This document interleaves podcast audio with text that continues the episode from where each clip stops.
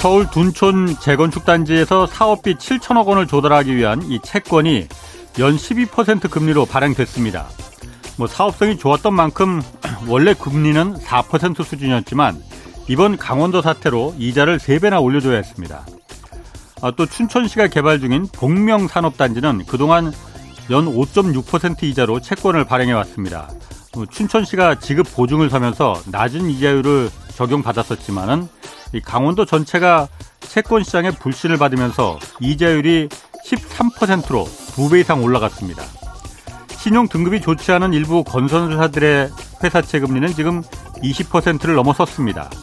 사업자금 100억 원을 빌리면 1년에 20억 원을 이자로 내야 한다는 얘기입니다.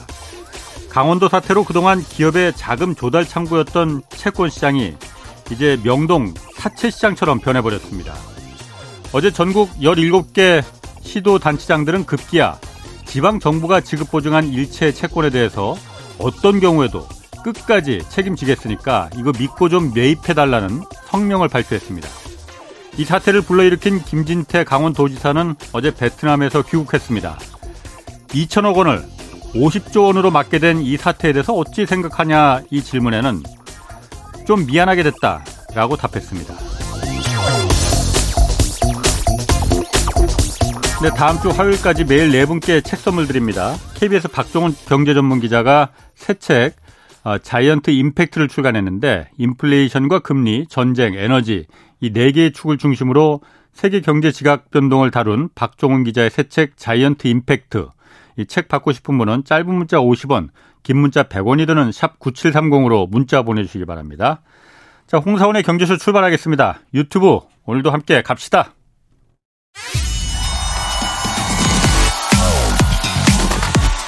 대한민국 경제 오디션 메가 경제스타 K. 여러분, 경제가 어려워서 힘드시죠? 그래서 준비했습니다. 대한민국 경제 오디션 메가 경제스타 K. 힘든 경제 상황을 이겨낸 감동 스토리, 우리 가정의 특별한 경제 공부법, 슬기로운 투자 아이디어, 경제와 관련된 이야기라면 모두 환영합니다. 총 상금 6천만 원을 준비했습니다. 여러분의 많은 참여 기다립니다.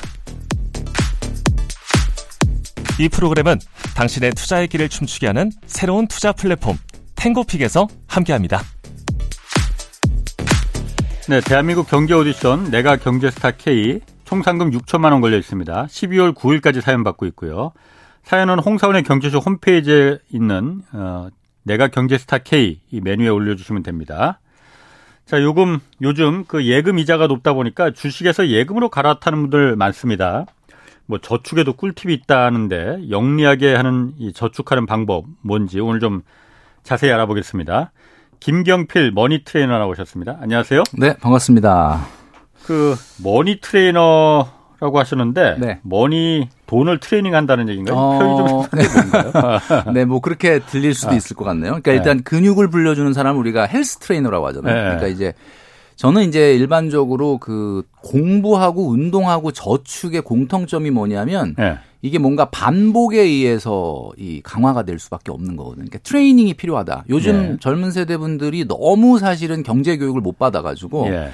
그리고 또 너무 풍족한 그 어떻게 보면 어린 시절을 보냈잖아요. 사실 80년대 이전에 태어난 분들은 그래도 약간의 어려움이 좀 있었는데 예. 그러다 보니까 뭔가 돈 관리에 대해서도 좀 트레이닝이 필요하지 않겠느냐. 뭐 그런 맥락에서 이제 제가 이름을 붙인 거죠. 그래서 근육을 트레이닝 하듯이 그렇게 키우듯이. 돈을 그러니까 돈 관리 능력을 좀 키우는 거죠. 알겠습니다. 네.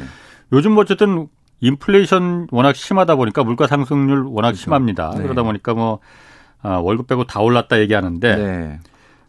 극도로 아끼는 게 최선의 방법일까요? 그럼 인플레이션 시대 극복하려면은? 지금 상황에서는 저는 그렇다고 보는데 만약에 이제 아끼는 이야기를 자꾸 우리가 하면 뭐 굉장히 옹색해지는 거다. 뭐 진짜 좀 약간 좀 어쩔 땐 좀 약간 비참해지기도 하고 뭐 자꾸 이런 얘기 하시는데 돈을 더 벌어야지 뭐 아껴서 얼마나 아끼겠어라고 얘기하시는 분들도 있습니다. 자, 그런데 자, 그렇다면 과연 그 말씀하시는 분이 지금 돈을 덜 벌기 위한 노력을 하고 계시느냐? 그렇지 않거든요. 그러니까 지금 같은 상황에서는 뭐 국가도 기업도 개인도 허리띠 한 칸 정도는 졸라맨다라는 느낌을 갖고 하셔야 되는데 그거조차 안 하겠다라고 하면 안 되는 거죠. 그래서 사실은 뭐 짠테크나 절약이 모든 거를 다 해결해 줄 수는 없지만 지금 이 어려움에서는 그런 정신이 좀 필요하다라는 말씀은 정말 꼭 드리고 싶어요. 일단 아끼긴 아껴야 된다. 네, 아껴야 됩니다. 아껴야 된다. 근데 어쨌든 최근에 그 책 내셨어요. 그러니까 네. 오늘은 짠테크, 내일은 플렉스. 네네. 여기 보면은 제가 목차를 좀 이렇게 쭉 봤는데 네.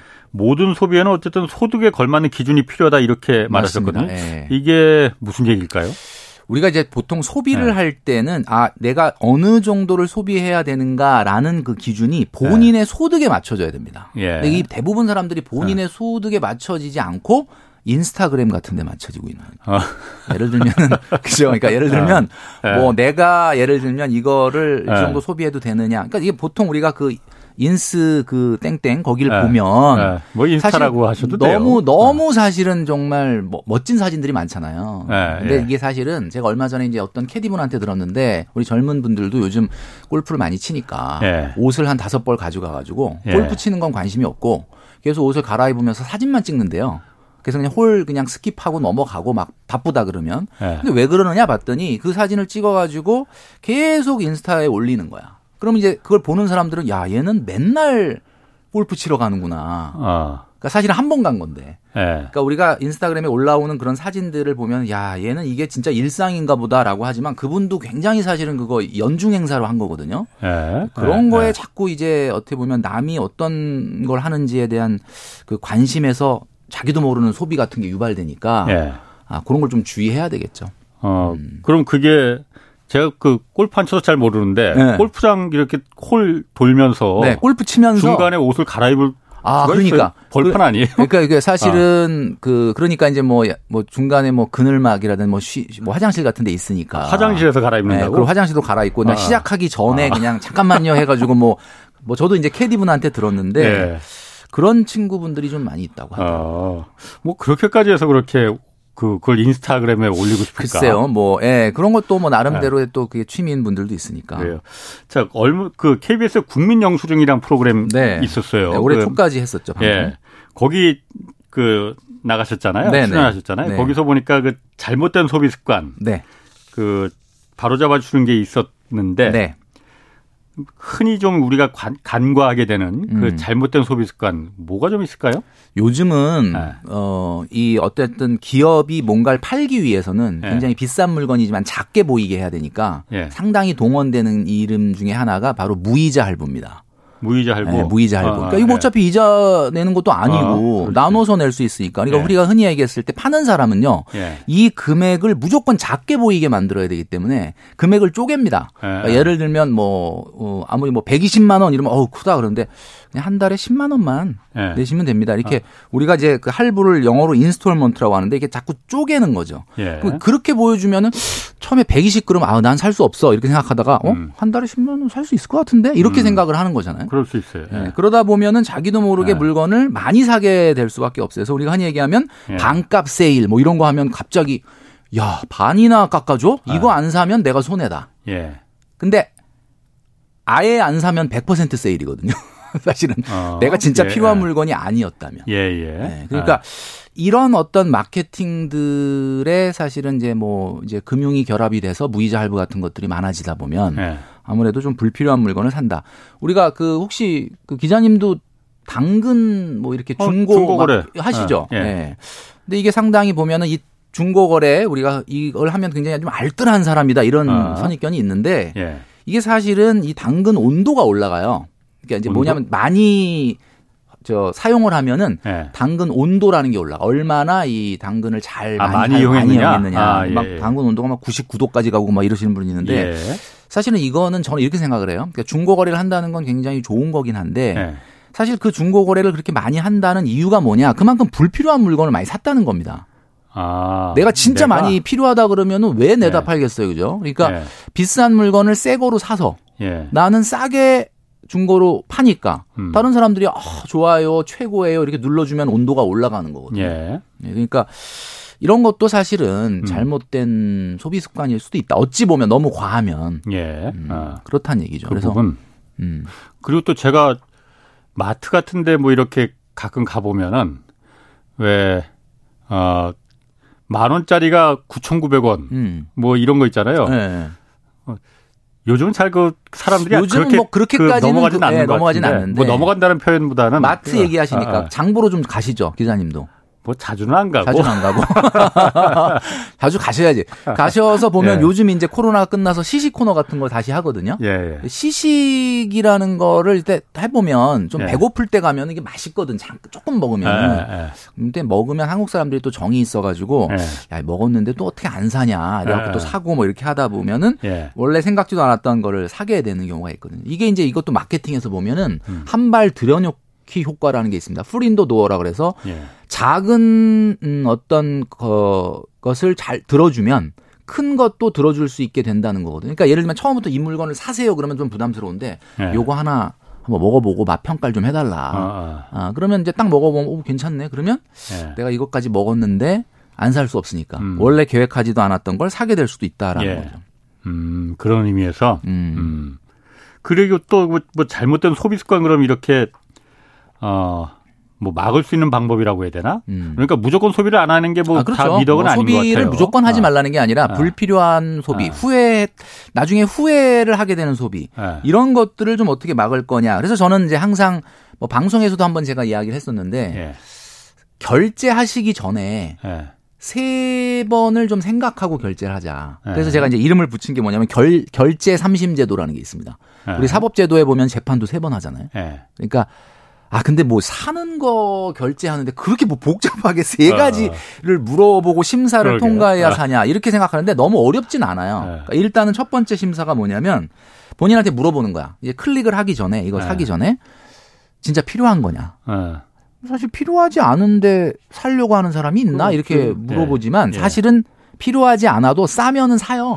그러니까 그게 우리가 중고거래를 하는 이유잖아요. 나중에 보니까 별로 안 필요한 거였는데 싸서 샀네 이렇게 된 거잖아요. 그러니까 본인한테 진짜 필요한지를 물어봐라. 예. 그러니까 이제 기자님도 이제 뭔가 쇼핑 좀 하실 거 아니에요? 이제 인터넷 쇼핑하다 보면. 근데 이제 이 필요하다라는 게 어떤 기준이냐면 있으면 좋은 게 필요한 게 아닙니다. 없으면 안 되는 거. 없으면 안 되는 거. 그게 필요한 거. 예. 자, 그럼 1심을 만약에 통과했다. 그러면 일단 결제에 한 발짝 다가간 거죠. 이제 2심은 뭐냐면 한 번 더 물어보라는 거예요, 본인한테. 혹시 이거는 필요한 거긴 한데 예산은 있느냐. 그러니까 내가 지금 소득에 지금 룸이 있느냐. 그래서 조금 없을 거. 요번 달은 좀. 그러면 사실은 지금 결제하면 안 되는 거예요, 사실은. 근데 있다 그러면 오케이. 그럼 예산도 있어. 필요한 건데 또 예산도 있어. 마지막 세 번째가 이제 소위 말하는 이제 마지막 30이 되는 거죠. 요거는 이제 본인한테 그런데 예산도 있고 필요한 건데 대체재는 혹시 없냐? 요걸 물어보라는 거죠. 대체재? 그러니까 내가 갖고 있는 것 중에 그렇죠. 이걸로 혹시 내가 대체할 수 있는 게 뭐가 있는지 이미 갖고 있는 것 중에 이미 갖고 있는 것 중에 그렇다 보면은 뭐 있을 수도 있거든요. 그러니까 이것까지 만약에 다 통과가 됐다 그러면은 결제 버튼을 누르셔도 이거는 절대로 나쁜 영수증이 될 가능성은 없습니다. 그렇게 삼심을 속으로 거치면은 뭐 싼 거 말고 비싼 거 살 때는 그렇게 비싼 거 살 때는 제가 봤을 때는 1심, 2심까지는 본인이 하고 3심은 배우자가 대법원 판결이라고 생각하고 물어보면 제일 좋을 것 같아. 그러면 이게 왜냐하면 나만 생각하면 거기에 이제 너무 편향돼 있기 때문에 그러면 이제 배우자까지 오케이 하면은 이제 그건 굉장히 좋은 비싼 물건이라도 좋은 영수증이 될 수가 있겠죠. 대부분 물건은 그럼 3심을 통과를 못할 것 같은데요, 그러면. 그러면 대부분의 물건 사실은 안 사도 되는 물건을 사는 거예요, 지금. 그래요. 그러면은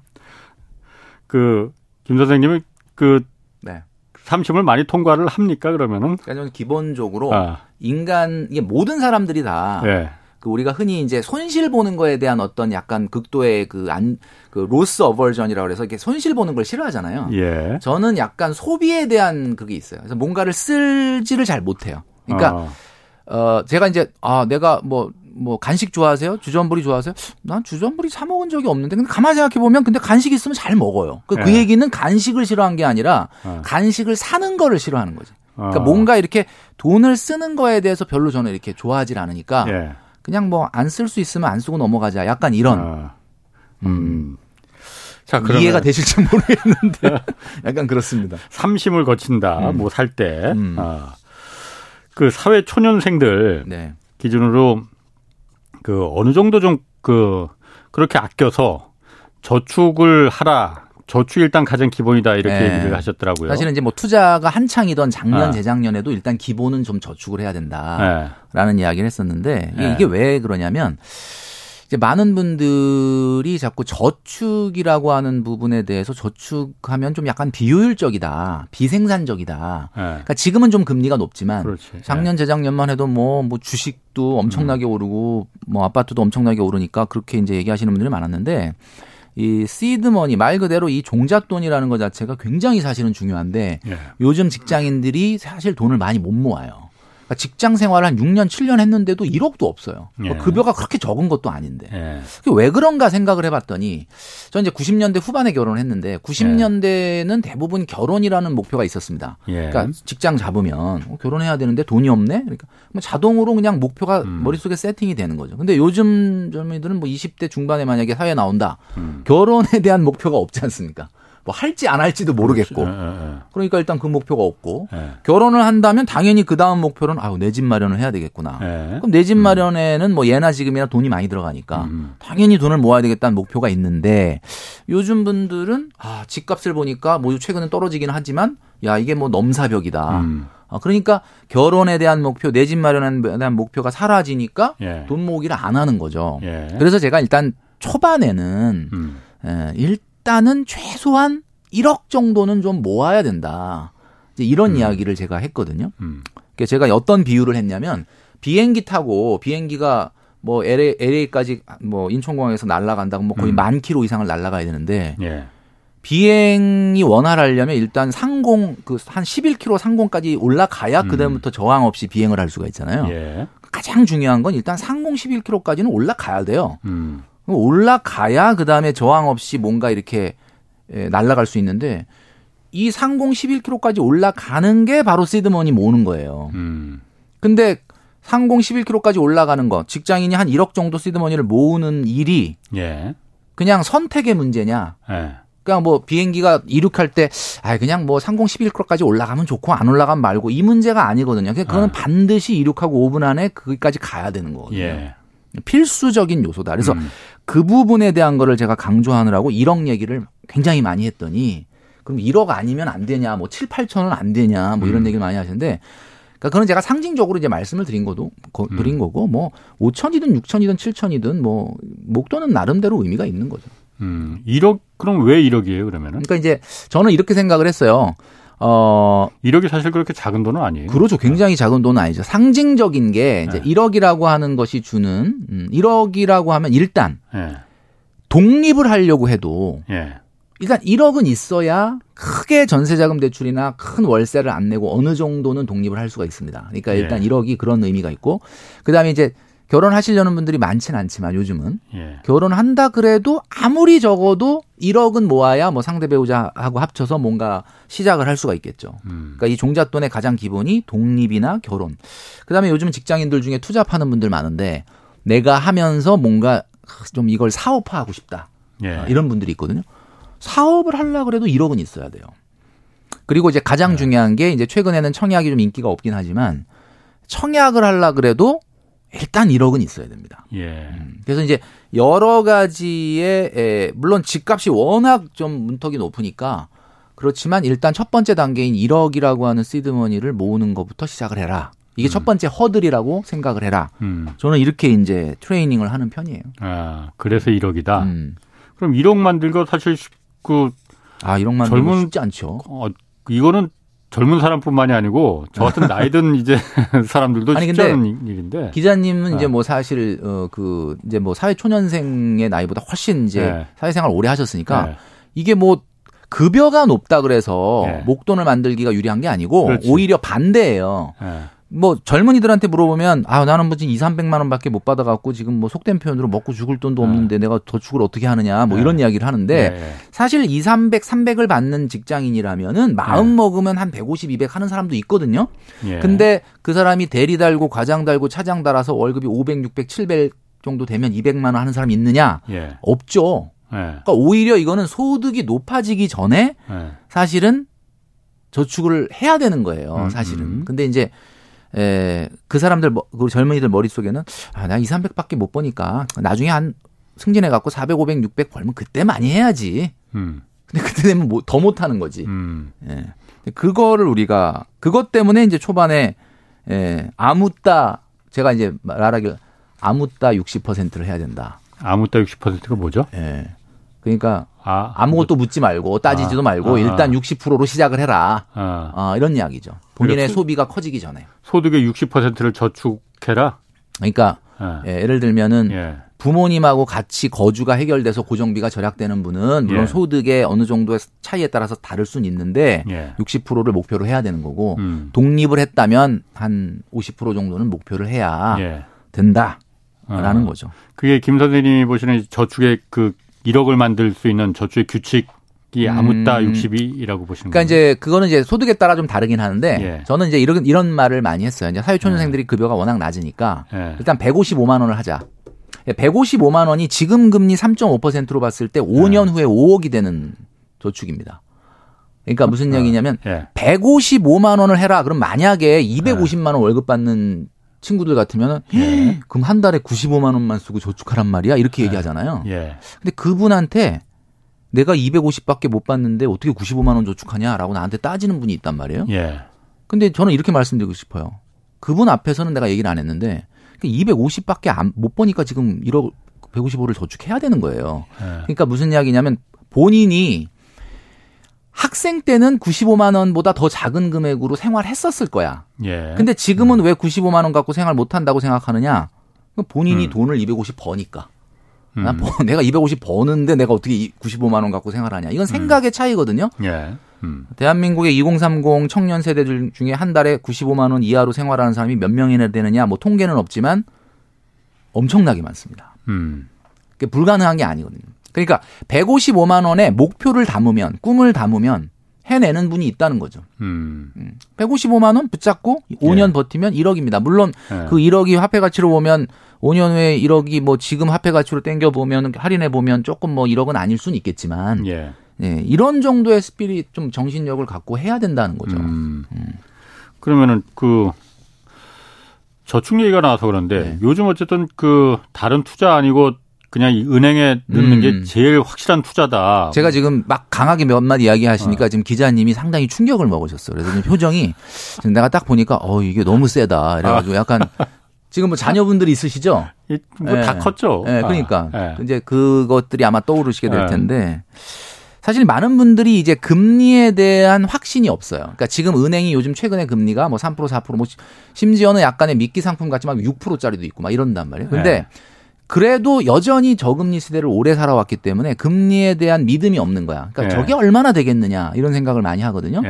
근데 사실 이제 경제 전문가 입장에서 말씀드린다면 우리가 항상 생각하는 건 명목금리가 아니라 실질금리를 봐야 되는데 실질금리라는 건 사실 명목금리에서 기대 인플레이션을 뺀 게 실질금리입니다. 그래서 물가상승률을 그렇죠. 물가상승률을 뺀 거. 근데 사실 작년에는 말이죠. 금리가 워낙 낮았는데 기대 인플레이션이 컸기 때문에 오히려 실질금리는 마이너스였단 말이에요.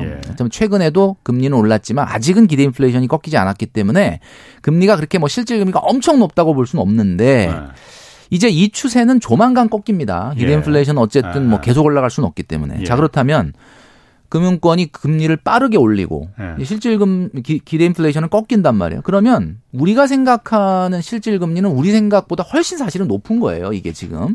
내가 지금 은행 가서 4% 5% 따박따박 받는 이자가 계산해보면 4% 5%가 그렇게 큰 것 같지 않지만 어디선간 누군가는 4% 5% 마이너스로 이자를 내고 있고 손실을 보고 있기 때문에 상대 가치로 보면 여러분 아시겠지만 경제는 상대 가치의 게임이기 때문에 결국은 어디선가 누군가는 4, 5% 마이너스를 기록하는데 나는 4%를 따박따박 받는다?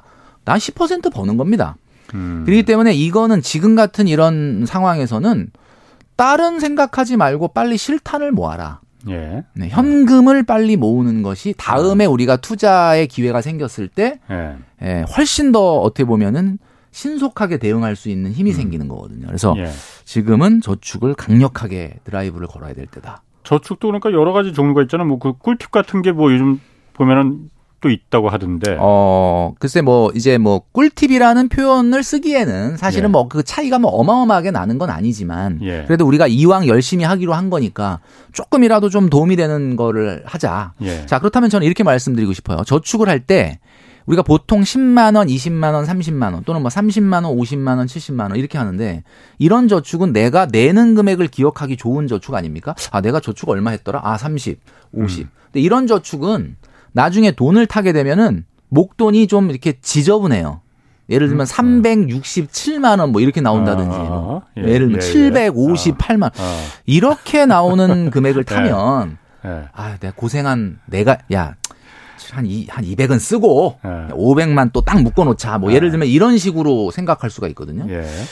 그렇게 하지 마시고 예를 들면 82만 5,420원을 저축을 해서 예. 1년 후에 딱 1,000만 원을 만들어 보자든지 응? 아니면 84만 얼마를 저축해서 1,030만 원을 만들어서 30만 원은 나 고기 사 먹고 1,000만 원은 예금을 한다든지 이렇게 나름대로 본인이 탈 때 의미를 부여한 금액을 타도록 하는 저축의 세팅이 필요하다. 그러니까 이자를 미리 고려한 그 납입금을 그렇죠. 갖다가. 이거 은행 가면 다 해줍니다. 지금 이 상품 1,000만 원 타려면 얼마 내면 돼요? 이렇게. 그러니까 이제 1,000만 원 적금 만기 타는 날 1년간 고생한 나한테 뭔가 보상을 하고 싶으면 예. 한 3% 정도는 예. 나한테 보상 금액을 추가해서 1,030만 원 타는 저축을 하겠다. 이렇게 하면 예. 은행에서 알려준단 말이에요. 예. 그러면 요즘 또 모바일이 잘 돼 있어 모바일로 다 계산이 되고 예. 그러면 이제 1,030만 원 딱 타면 30만 원은 우리 한우 사 먹으러 가고 1,000만 원은 다시 재투자한다든지 예. 이런 방법 이런 것도 좀 재미있게 본인한테 좀 보상을 하면서 저축하는 방법일 수 있죠. 그게 어떤 동기나 성취감 같은 게 더 그럼 있게 되나 보죠? 당연히 더 있죠. 그래요? 그렇게 되는 거죠. 예. 저도 대충 회사에서 이제 KBS에서 월급 받는 거 중에서 일정 금액 이제 그 회사 말금고라고 있어요. KBS는. 네. 거기 이제 옛날부터 그냥 일정 부분은 그러니까 이 돈은 어차피 있어도 그만 없어도 그만 네. 그러니까 있으면 더 좋겠지만은 네. 없어도 그러니까 생활하는 데 큰 불편이 없다라고. 강제 저축이라고 하는 거죠. 그게 강제 저축. 그러니까 내 마음의 강제 저축이지. 그렇죠. 예. 그런데 그게 그렇게 몇만 원을 1,000만 원을 목표로 해서 52만 얼마 이렇게 하지 않고 그냥 편하게 50만 원씩 끊고 이렇게 그래서 그러니까 언젠간 타신 적이 있잖아요. 타셨잖아요. 한 3년 만에 계속 타니까. 그렇죠. 예. 탔을 때 금액은 딱 떨어지진 않고 좀 이렇게 물론 뒤에 그렇지. 이렇게. 예. 그렇죠. 그래도 좋긴 좋던데 기분이 한꺼번에 받으면은. 그러니까 이제 우리가 저축하는 게 기분 예. 좋으라고 하는 건 아니고 이제 뭔가 이게 돈이 부서지지 않고 어디에 흘리지 않고 뭔가 예. 계속 자산으로 재투자되는 것을 우리는 목표로 해야 되니까. 그렇군요.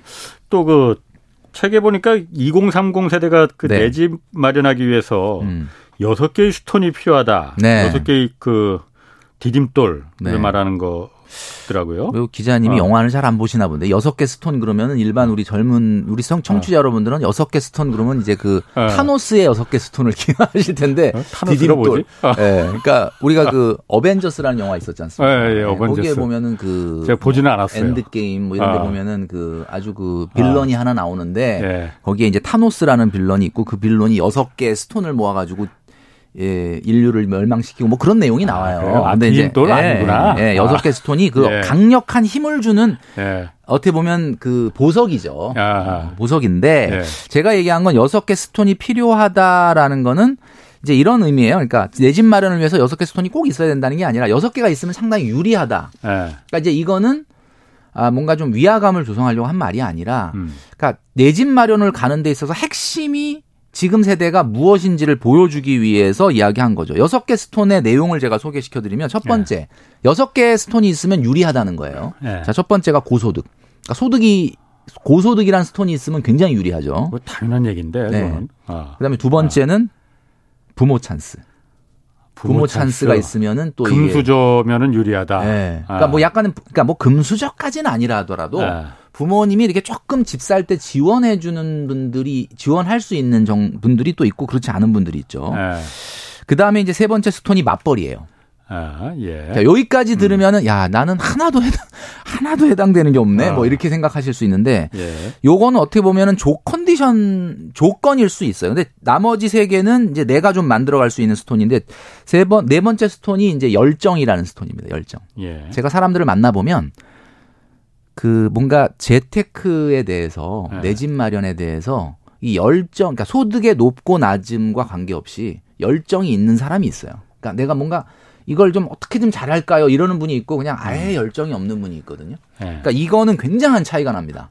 그래서 열정이 있으면 5번째 스톤은 자동으로 그냥 패키지로 따라오는 거야. 그게 뭐냐면 행운. 열정이 있는 사람한테 행운이 생깁니다. 예를 들면 다른 분들은 그렇게 청약을 넣어도 안 되는데 어쩌다 한번 넣었는데 그냥 청약이 되던데 이런 사람은 거의 없고요. 원래 열정이 있는 사람한테 행운이 생깁니다. 그리고 이렇게 열정이 있는 사람은 일단 돈을 열심히 모아요. 그래서 6번째 스톤이 저축률이거든요. 높은 저축률. 그래서 이 여기 보면은 6개 스톤 중에 3개인 고소득 부모 찬스 맞벌이는 좀 약간 이거는 조건에 관련된 스톤인 거고 열정과 행운과 높은 저축률이라는 스톤은 사실은 요거는 본인이 이제 만들어가는 건데 제가 사람을 많이 만나면서 관찰을 해보니까 열정이 있으면 부모 찬스도 없던 부모 찬스도 생겨요. 어떻게? 그러니까 이제 뭐 근본적으로 뭐 자녀를 지원해주지 못하는 분들도 많이 있는데 사실은 그냥 아예 우리가 이제 부모 세대가 이제 뭐 돈이 많아서 뭐 지원해준다기보다도 이렇게 열심히 재테크를 하고 내 집 마련을 하려는 자녀한테는 뭐 이렇게 조금 뭔가 더 밀어주고 싶은 그런 부분이 있기 때문에 제가 이제 많은 사례들을 접하다 보면은. 우리 부모님이 이렇게 날 뭐 이렇게 집 살 때 도와줄 줄 몰랐는데 자기가 워낙 열심히 저축도 하고 계획도 세우고 막 발버둥을 치니까 부모님이 야, 큰 돈은 아닌데 요 정도 내가 조금 뭐 도와줄 수 있을 것 같다든지 뭐 안 되면 최소한 뭐 빌려줄 수 있을 거라든지 이런 어떤 의외의 부모 찬스가 나오더라. 뭐 이런 내용들이 있더라고요. 그래서 뭐 전부 다 뭐 고소득이나 맞벌이나 뭐 부모 찬스가 모두 다 열정만 갖고 되는 건 아니지만 그래도 열정이 있는 사람한테 뭔가 새로운 방법이 열리는 게 재테크의 색입니다. 절대로 가만히 있는데 그냥 내 입에 감이 떨어지는 게 재테크가 아니거든요. 뭐 물론 그건 재테크뿐만이 아니고 모든 일이 다 그렇겠지만. 모든 일이 다 그렇죠.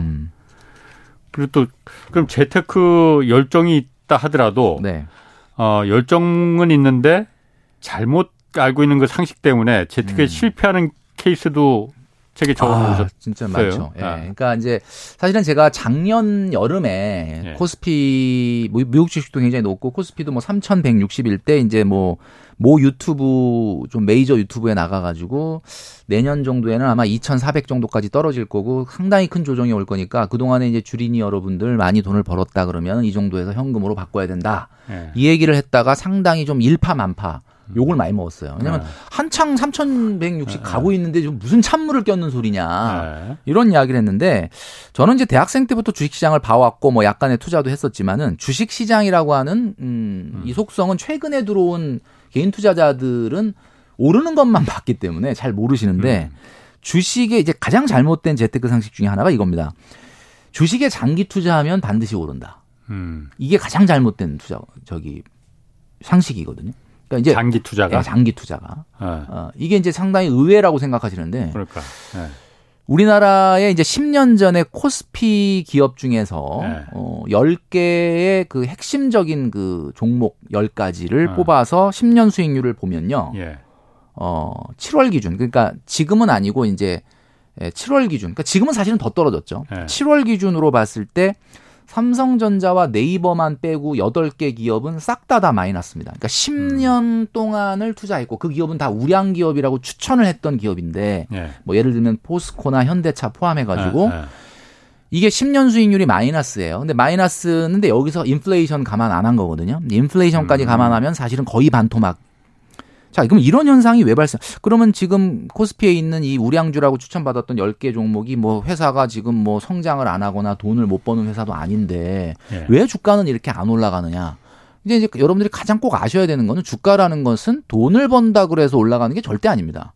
그러니까 무슨 이야기냐면 성장이라는 의미는 돈을 벌고 수익이 나는 데 있는 게 아니라 시장에서 그 주식을 바라보는 기대치보다 더 성과를 내야 주가가 올라가거든요. 그렇죠. S전자나 뭐 이런 기업, 삼성전자 같은 경우는 최근에 이제 주가가 조금 약간 정체기에 있는데 그 전에는 사실 왜 이렇게 많이 올랐느냐? 그럼 그거는 우리가 기대하는 거 이상의 성적을 보여주고 했기 때문에 오른 거고요.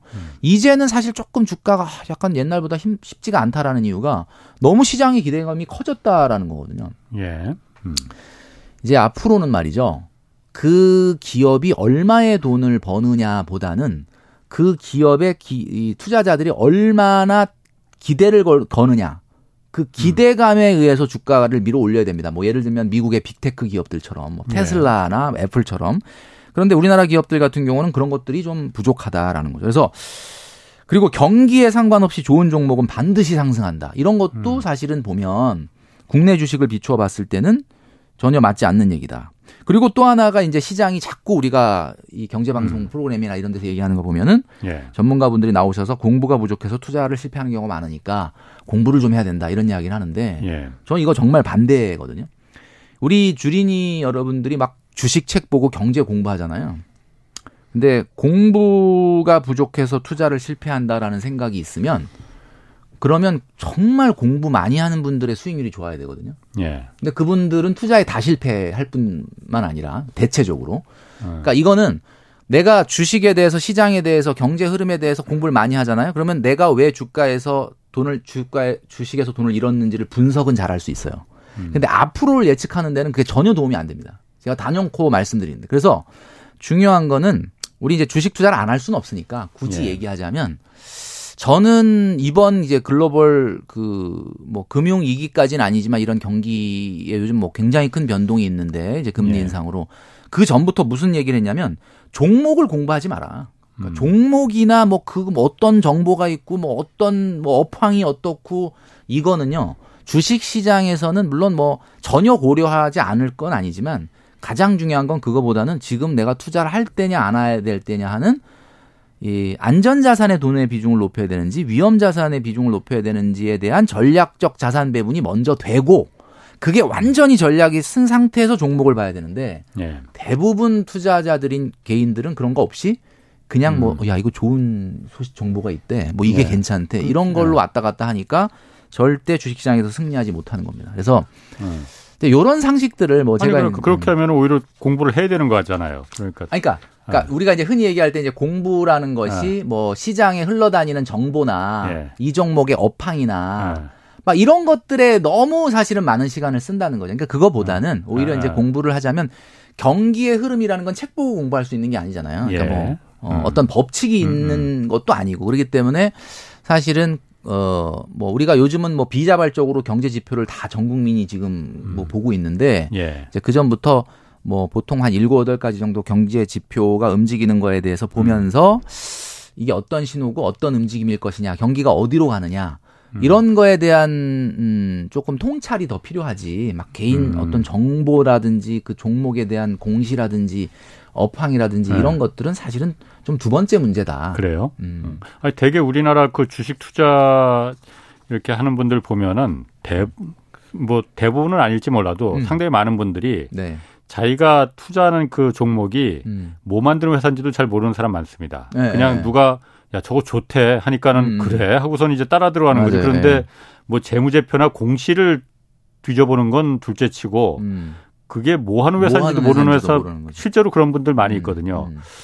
그런 부분은 좀 문제가 있는 거 아닌가요? 그런 투자는? 문제가 있다고 보면 그럴 수 있는데 오히려 사실은 이런 거죠. 그러니까 나무를 볼 거냐 숲을 볼 거냐의 문제인데 사실은 너무 많은 분들이 나무만 쳐다보고 있으니까 나무도 보고 숲도 봐야 되긴 하는데 숲을 보는 그러니까 예를 들면 지금과 같은 이제 그 어떻게 보면 금리 인상이나 이런 긴축으로 인해서 시장이 경색되는 이런 분위기는 사실은 작년에 다 예고됐던 거거든요. 그러니까 저는 뭐 사실은 테이퍼링 얘기 나오기 전부터 이건 어차피 오래 갈 수 있는 건 아니고 언젠가는 그 반대로 바람 방향이 바뀔 건데 조금 안전하게 미리 여름부터 예고를 했던 거예요. 그러니까 겨울부터 방향은 당연히 바뀌겠지만 그때 가서 방향의 태도를 못 바꿀 것 같으니 여름부터 방송에 나가서 주식 그만해라. 특히 주식 초보인 개미들 같은 경우는 조심해라. 이런 이야기를 했던 거거든요. 그러니까 그건 먼저 숲을 보는 거죠. 바람의 방향이 어떻게 바뀔 거. 그러니까 숲을 먼저 보고 나서 그 다음에 이제 뭔가를 생각을 해야 되는데 그런 거 전체적인 흐름을 먼저 보고 당연하죠. 이 시장에 이 흐름에 지금 따라갈 거냐 아니면 빠져나갈 거냐. 저는 개인적으로 그래서 주식을 2021년 1월에 다 뺐거든요. 그러니까 그 실제로 긴축의 어떤 사인이 시작됐던 테이퍼링 발언 되기 거의 한 10개월 전부터 벌써 저는 주식을 뺐어요. 그러니까 이 엄청난 조정의 국면에서 사실은 저는 조금 마음 편하게 지낼 수 있었죠. 그리고 또 한 가지 아까 처음에 말씀하신 장기 투자하면은 그 별로 좋지 않다는 거. 장기 투자면 장기가 상한다는 얘기도 뭐 있긴 하다만은. 그러면은 단기 투자 막 이렇게 넣다 뺐다 팔았다 샀다 이렇게 그거는 개인에 따라서 다 생각이 다른데 개인들은요 절대 장기 투자하기 어렵습니다. 왜냐하면 주식시장이라는 거는 주식시장의 역사라는 것은 끝없이 패닉의 상태가 반복이 되거든요. 물론 뭐 굉장히 높게 올라가는 경우도 있지만 그럼 개인 투자자 같은 경우는 이 장기 투자를 했을 때 이와 같은 어떻게 보면 주가의 엄청난 하락을 과연 이겨낼 수 있느냐. 저는 불가능하다고 봅니다. 대주주가 아니고서는. 그래서 저는 그 굳이 제가 봤을 때는 개인 투자자라면 기관도 아니고 외국인도 아니잖아요. 정보도 부족하고 솔직한 얘기로 자금도 부족하고 인정을 해야 됩니다. 정말 우리는 뭐 어떻게 보면 그런 외국인이나 기관하고 대항하기는 어려운 그런 핸디캡을 갖고 있는데 그렇다면 우리는 지금이 해야 될 때인지 안 할 때면 과감하게 안 해야 될 때인지를 알아야 되는데 계속 주식시장에서 어려운 상황에서도 그 시장을 이기겠다고 한다는 것 자체가 사실은 저는 잘못됐다. 그래서 저는 그냥 저렇게 이렇게 생각해요. 뭐 저는 뭐 단기 투자를 하라고 해서 뭐 데이 트레이딩을 하라는 건 아니고 저는 그냥 메뚜기를 훙니다. 그러니까 메뚜기를 뛴다는 게 뭐냐. 시장의 바람이 방향이 바뀔 것 같으면 그냥 속된 표현으로 그냥 아무거나 그냥 사도 숟가락만 얹어놓으면 올라간다라는 시장에서는 열심히 해요. 근데 내가 그 열심히 한다는 게 A를 안 사고 B를 샀으면 더 좋았을 텐데 이런 거는 뭐 모르겠어. 내가 공부가 부족해도 뭐 조금 차이는 날 수 있지만 그땐 열심히 합니다. 그런데 뭔가 느낌이 야 이제 저기 터널이 좀 보일 것 같다. 그럼 터널 한 1km 전부터 일단 뺍니다. 안 해요. 그리고 터널에 들어갔을 때 주식을 사야 되거든요. 그러니까 터널에서 깜깜하잖아요, 진짜. 터널 안에서. 그런데 터널에서 언제 사야 되냐면 저기 진짜 멀지만 여기 약간 빛이 와 저기 저쯤 가면 그때 주식을 사야 됩니다. 근데 대부분 사람들이 터널에서 사야 된다는 건 아는데 터널은 더 깜깜하니까 그걸 안 하는 거지. 근데 이제 지금의 경제 상황은 주가도 많이 하락했으니까 그럼 지금 이제 터널에 들어왔으니까 어느 정도 이제 좀 주식을 슬슬 포트에 담아야 되는 거 아니냐 뭐 이런 얘기 하는데 저는 아직 터널에 안 들어갔다고 보거든요. 그럼 김 선생님은 작년 2월에 이제 그 테이퍼링 들어가기 전에 그 테이퍼링 시작하기 전에 다 주식을 팔았다고 하셨는데 이제 그냥 개인적으로 궁금해서 그런데 언제 그럼 다시 주식을 사실 예정이세요? 그러니까 그 사실은 터널의 그렇죠. 그러니까 그래서 이제 사실 거의 1년을 지금 1년 넘게 그 주식 계좌에 돈을 안 넣어놨더니 이제 휴면 계좌라고 왔더라고요. 그래서 이제 다시 이제 살려놓고 사실은 올 이제 여름부터 돈을 조금 넣어놨었어요. 그랬는데 매수는 안 하고 있고요. 그건 조금 지켜보고 이제 아직은 그 터널 끝에 빛이 그렇게까지 내가 막 지금 뭐 미국의 경기 연준의 어떤 상황이라고 보고 어떻게 바람의 방향이 바뀔 거냐라는 걸 지금부터 신경 쓸 정도는 아니라고 보기 때문에 그냥 저 지금은 그냥 신경 안 쓰고 있고 제가 봤을 때는 그냥 제 예상은 아무래도 이제 우리나라는 미국만 보다는 경기 둔화가 좀 빨리 올 거라고 보고 있기 때문에 아마 우리나라 한국은행 같은 경우는 뭐 그냥 이건 그냥 제 내피셜인데 내년 1분기가 넘어가면은 더 이상 금리 올리기는 좀 부담스러울 가능성이 있다고 저는 판단하고 있거든요. 그래서 내년 아마 한 상반기 지나면 좀 어느 정도 그 결심을 해야 될 시기가 좀 오지 않겠는가 이렇게 생각을 하고 있죠. 아까 뭐 말씀하신 그 주식 공부를 종목 공부를 하지 말고 경제 전반적인 그 흐름을 공부하라. 그 얘기는 제가 절대 그 100% 공감입니다.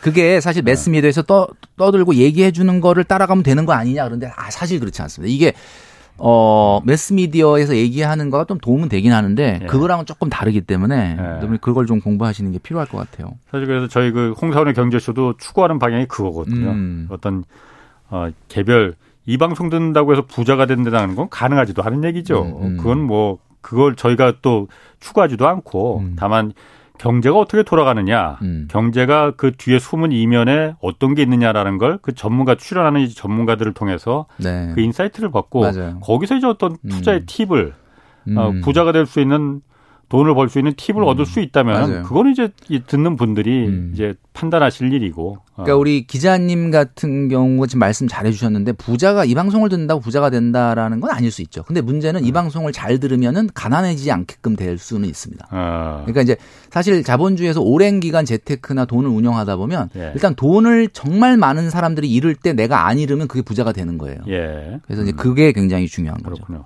그 세 여섯 가지 중에 세 가지 말씀하셨는데 또 그 나머지 세 가지는 뭔가요?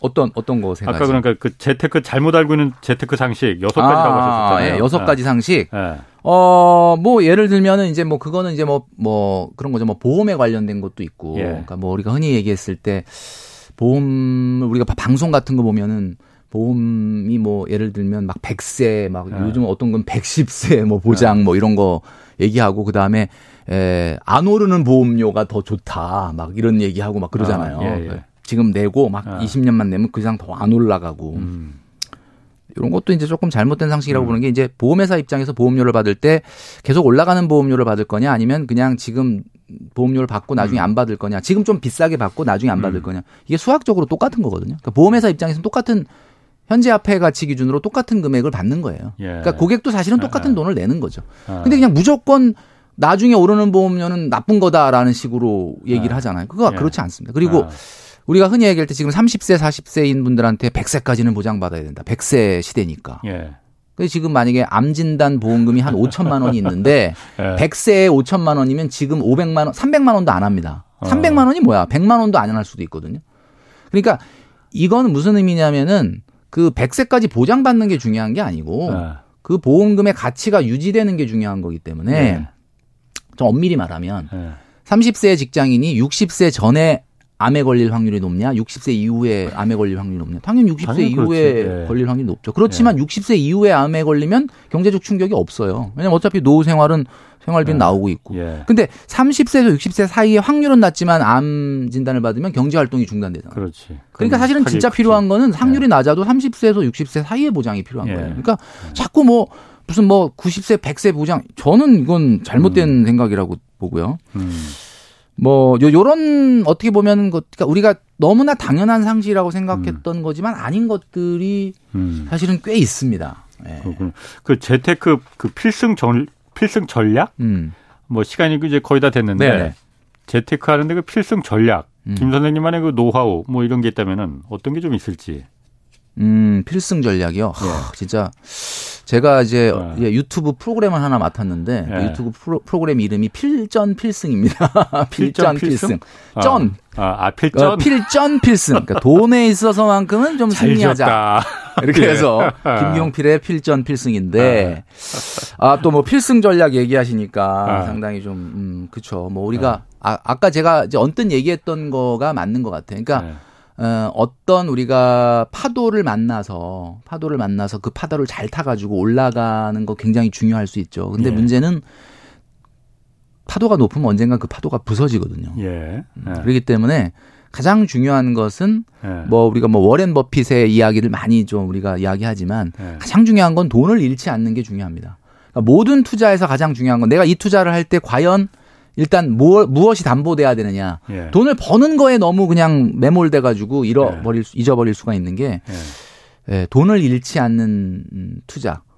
일단은 굉장히 그것이 먼저 돼야 된다라는 거죠. 그래서 이제 아마 앞으로 글로벌 경제 상황이라고 하는 것은 앞으로 끊임없이 계속해서 이런 위기들이 반복될 가능성이 높기 때문에 이런 위기 상황에 내 자산이 손상이 안 가는 쪽으로 내 자산을 지킬 수 있는 그게 우선 목표가 돼야지 자산을 너무 증식하겠다라는 쪽에 욕심을 너무 갖다 보면은 어떻게 보면은 정말 오랜 기간 노력했던 내 자산이 자산을 잃어버릴 수도 있는 그런 상황이 생길 수 있다라는 거죠. 그래서 저는 그래서 저축이 기본이 돼야 된다라고 제가 말씀드리는 이유가 저축은 그런 것들을 잘 이렇게 중화해 주는 기능이 있습니다. 그러니까 뭐 주식 투자도 하고 뭐 때로는 뭐 암호화폐도 하고 다 좋은데 오로지 그런 위험 자산만 해서는 절대 부자가 될 수가 없다. 어떤 사람도 적금은 해야 됩니다. 뭐 아무리 투자의 시대라 하더라도 적금하면서 투자를 생각을 해라. 저는 이렇게 말씀드리고 일단 밥은 먹어야 돼요. 뭐 우리가 뭐 라면도 먹고 그렇죠. 다른 것도 먹는데 밥을 먹어야 됩니다. 기본적으로 수성이 중요하다. 그렇죠. 공격도 중요하지만은 일단 내 자산을 지키는 그 수성이 먼저 기본이 돼야 된다. 그렇죠. 예, 좋은 얘기입니다. 네. 자, 좋은 얘기 잘 들었습니다. 네. 지금까지 김경률 머니 트레이너 함께했습니다. 고맙습니다. 네, 감사합니다. 내일은 경제쇼 플러스 대신 대한민국 경제 오디션 내가 경제스타 K 방송됩니다. 월 장원으로 어떤 사연이 뽑힐지 또 상금 50만 원 주인공은 누구일지 내일 유튜브 11시에 업로드됩니다. 지금까지 홍사원의 경제쇼였습니다.